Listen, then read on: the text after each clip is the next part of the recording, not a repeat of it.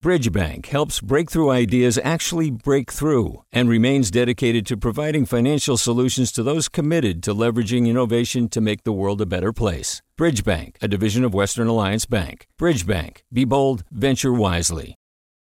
Hey, it's Avery Trufelman, host of Articles of Interest. And I've got to say, I've been a fan of KQED ever since I was a little kid and I would come out to San Francisco to visit my grandma. It was just what we'd always turn on every time we got in the car, every time we were making dinner and turning on the radio. Was always KQED.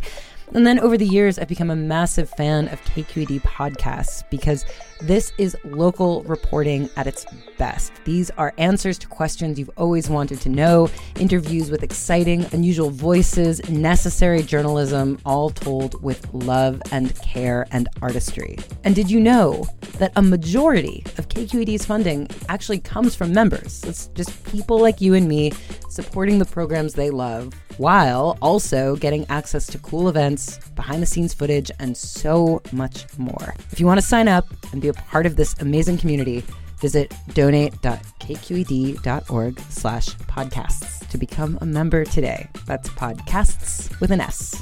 Thank you for listening and thank you for your support. From KQED. Welcome back to Forum. I'm Alexis Madrigal. Omicron, it's the latest COVID variant, and it has the world spooked. The World Health Organization warns that the global risk from the new variant, Omicron, is very high. It was first detected by South Africa's excellent surveillance infrastructure and has now been identified in more than a dozen countries. Joining us to talk about what we know so far about how contagious the variant is and how effective vaccines are likely to be against it is Kirsten Bibbins Domingo. She's chair of the Department of Epidemiology and Biostatistics at UCSF. Welcome to the show, Dr. Bibbins Domingo. Thanks so much for having me. So let's just start out with kind of the basics. Um, why is this? Why was this so quickly identified as a variant of concern? Um, and what do we know about the properties of this particular variant? Sure. So, as you pointed out in the intro, one of the things that was so important here is um, the outstanding surveillance that South African scientists, Botswanan scientists have been doing. Um, and uh, what happened on Thursday is they sounded the alarm. And there were probably two big pieces of data that led them to, sa- to sound the alarm. One is uh, that they identified a variant of the coronavirus that has a, a, strikingly large number of mutations in the spike protein. Remember, the spike protein is what helps the um, back the virus get into cells, and it is also the target for our vaccines. So that was a cause of concern, as well as the population data uh, in the region that suggested that this particular variant had really overtaken Delta, which we all know was a very mm-hmm. transmissible variant. And those two together led them to ring the bell, sound the alarm, uh, to put all scientists and public health officials on alert to start looking for this, to start doing more studies to say we, we have to be worried let's look it doesn't mean we know everything about it but it means we have to start understanding the science of this variant more so that we can guide our public health responses well, and sadly, it seems like also South Africa has been quite negatively affected by having made this sort of early declaration and the good science that they did to identify it in the first place.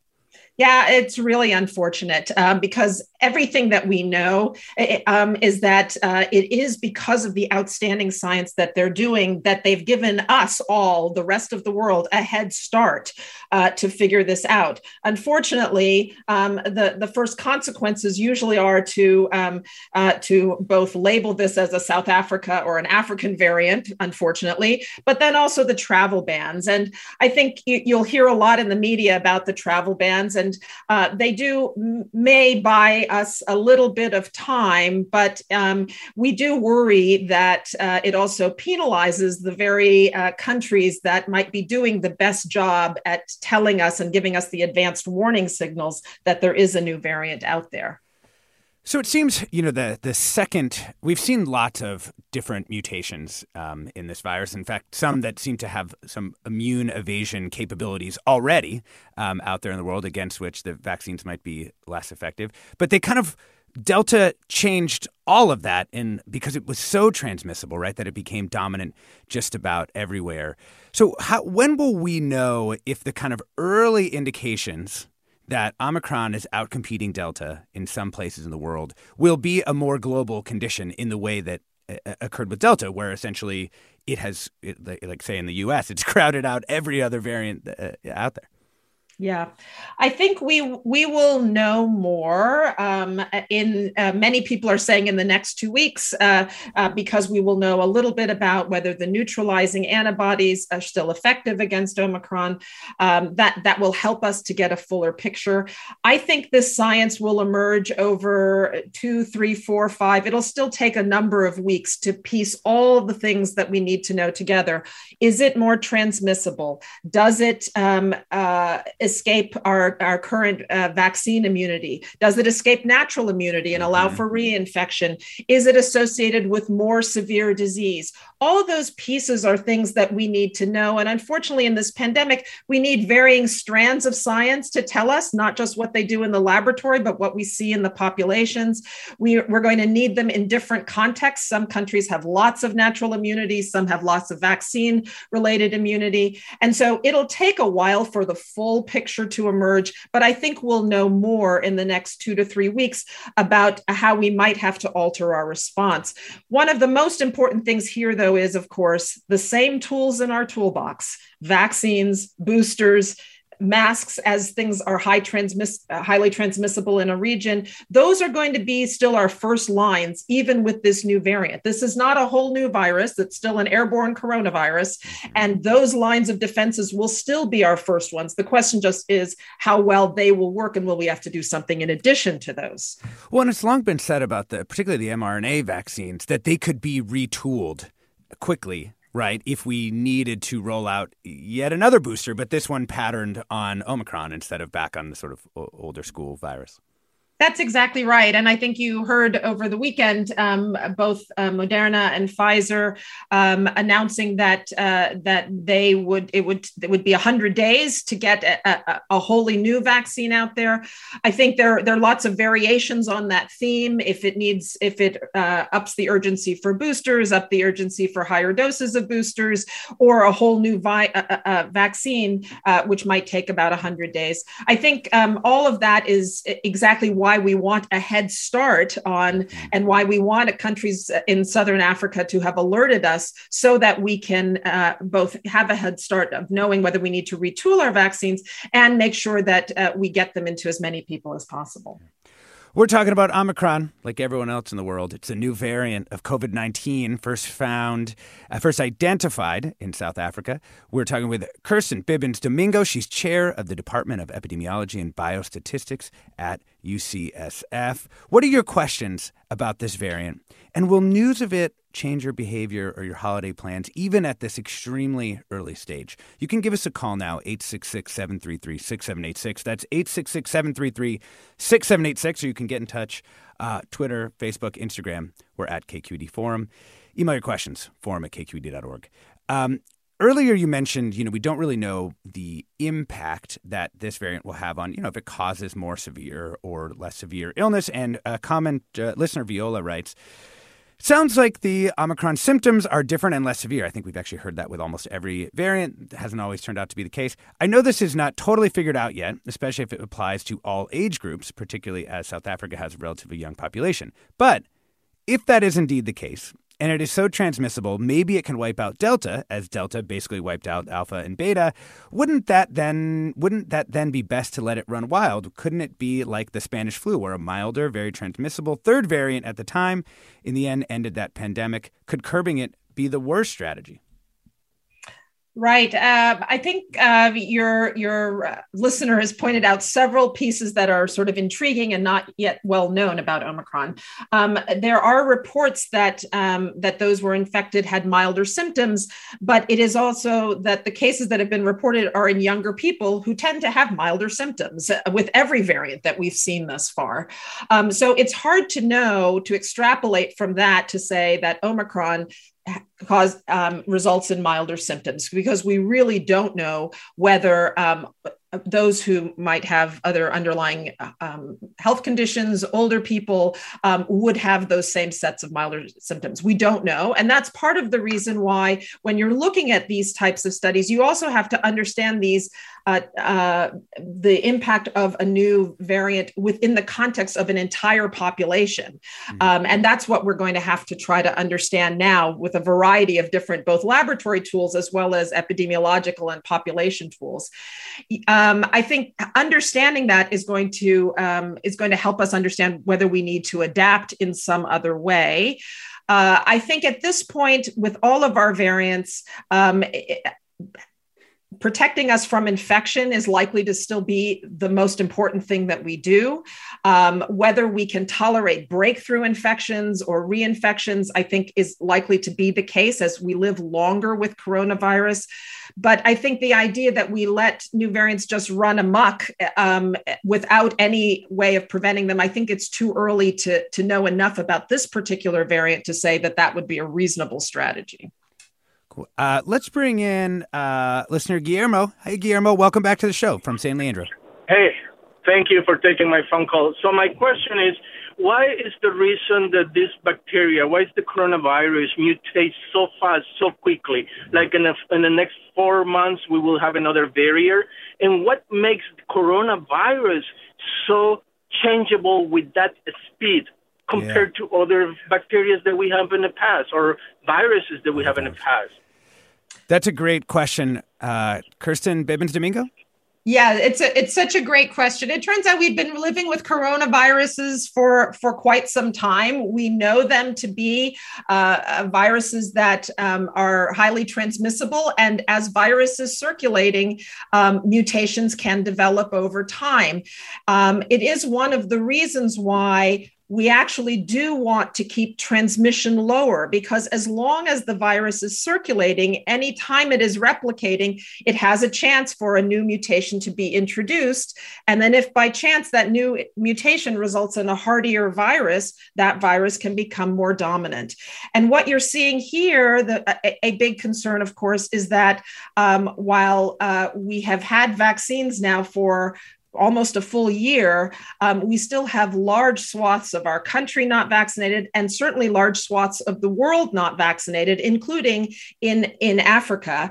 And uh, whenever there are uh, populations where transmission is high in this case in this environment now usually in populations where um, we are not fully vaccinated you just increase the chance that a mutation can develop and that that mutation can be allowed to increase uh, in frequency in the population, as appears to be the case here. And I just wanted to note, just uh, for context, right, that um, SARS-CoV-2, you know, virus that causes COVID, has not mutated, you know, world historically fast, right? I mean, it's in the same league as the flu, right? Absolutely right. Absolutely right. We've been in this pandemic for for two years. Um, we we haven't had an unlimited number of variants that have really uh, dominated the picture. Um, we do have good surveillance tools to track what's going on, but as long as there's transmission, as there has been, um, we are going to see some mutations develop, and some of those will render the virus uh, better able to uh, to be propagated in the population, and that's maybe what we're seeing here.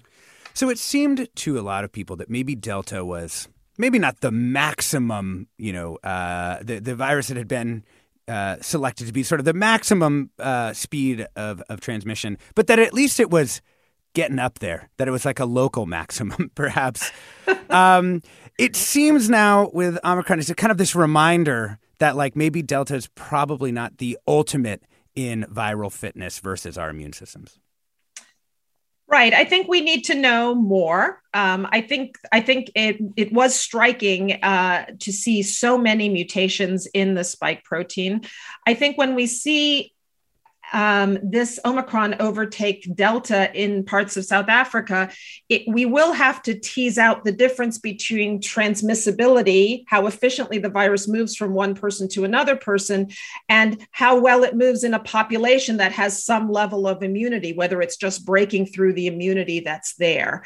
And I think um, without knowing more, um, it's hard to tease those two things apart.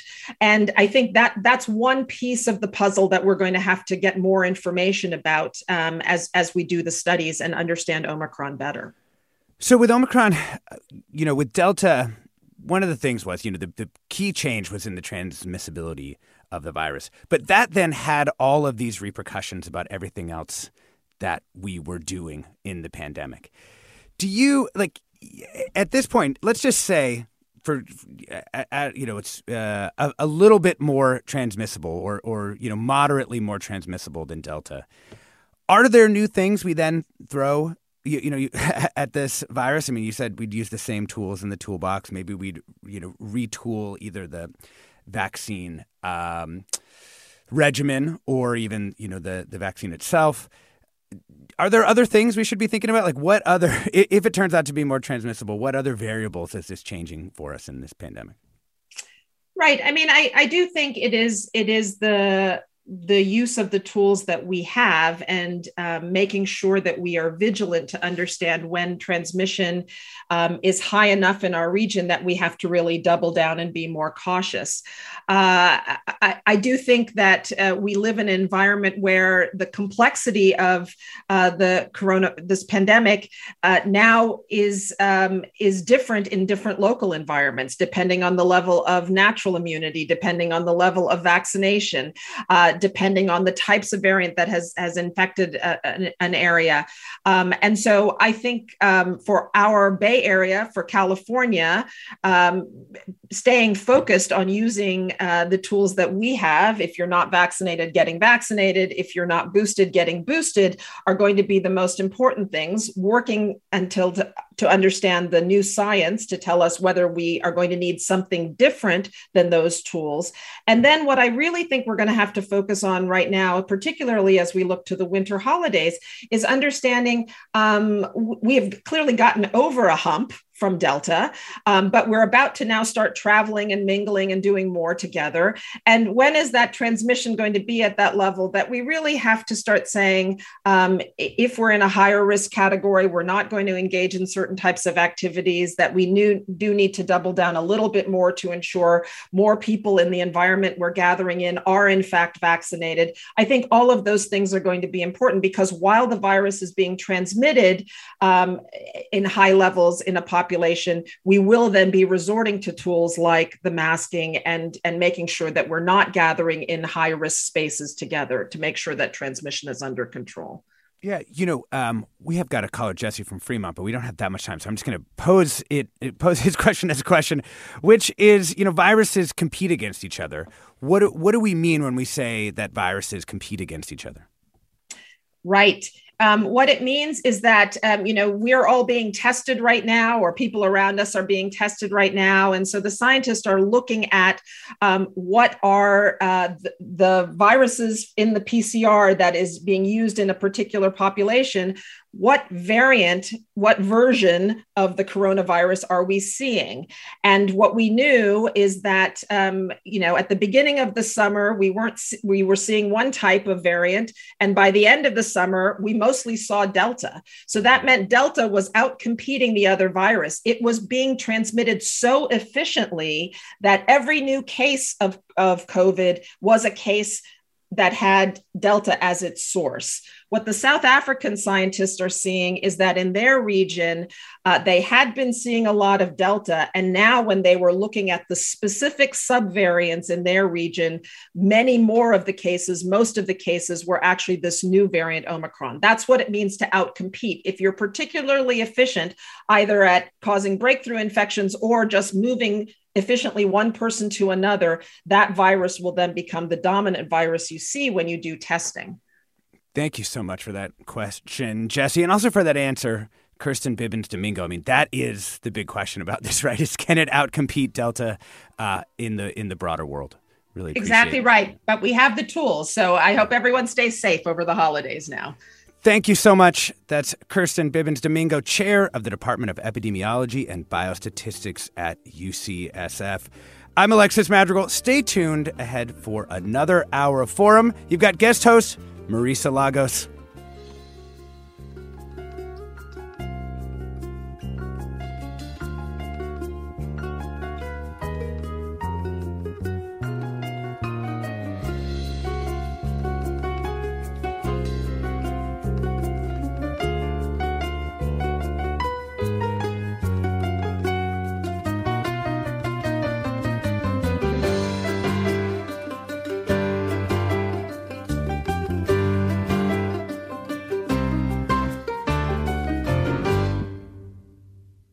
Funds for the production of Forum are provided by the members of KQED Public Radio, the Germanacos Foundation, the Generosity Foundation, and the Heising Simons Foundation.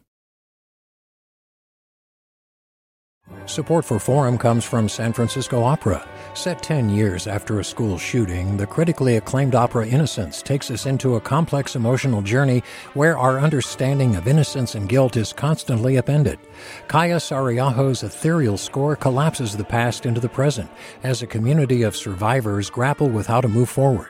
Don't miss the highly anticipated American premiere of Innocence, June 1st through 21st. Learn more at sfopera.com. We've all got those parts of our house where the internet just won't go. Well, if you had wall to wall Wi Fi from Xfinity, you could worry less about dead spots. Because with wall to wall Wi Fi from Xfinity, you get fast speeds, reliable connection in every room, and power for all of your devices, even when everyone's online. That's wall to wall Wi Fi only with Xfinity. Restrictions apply, not available in all areas, actual speeds vary.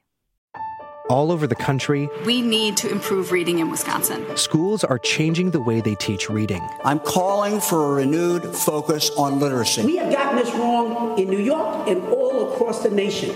And it's happening because of a podcast. I think your podcast has changed my life. And I'm going to share this podcast with everyone I meet. Sold a Story investigates how teaching kids to read went wrong. New episodes of Sold a Story are available now.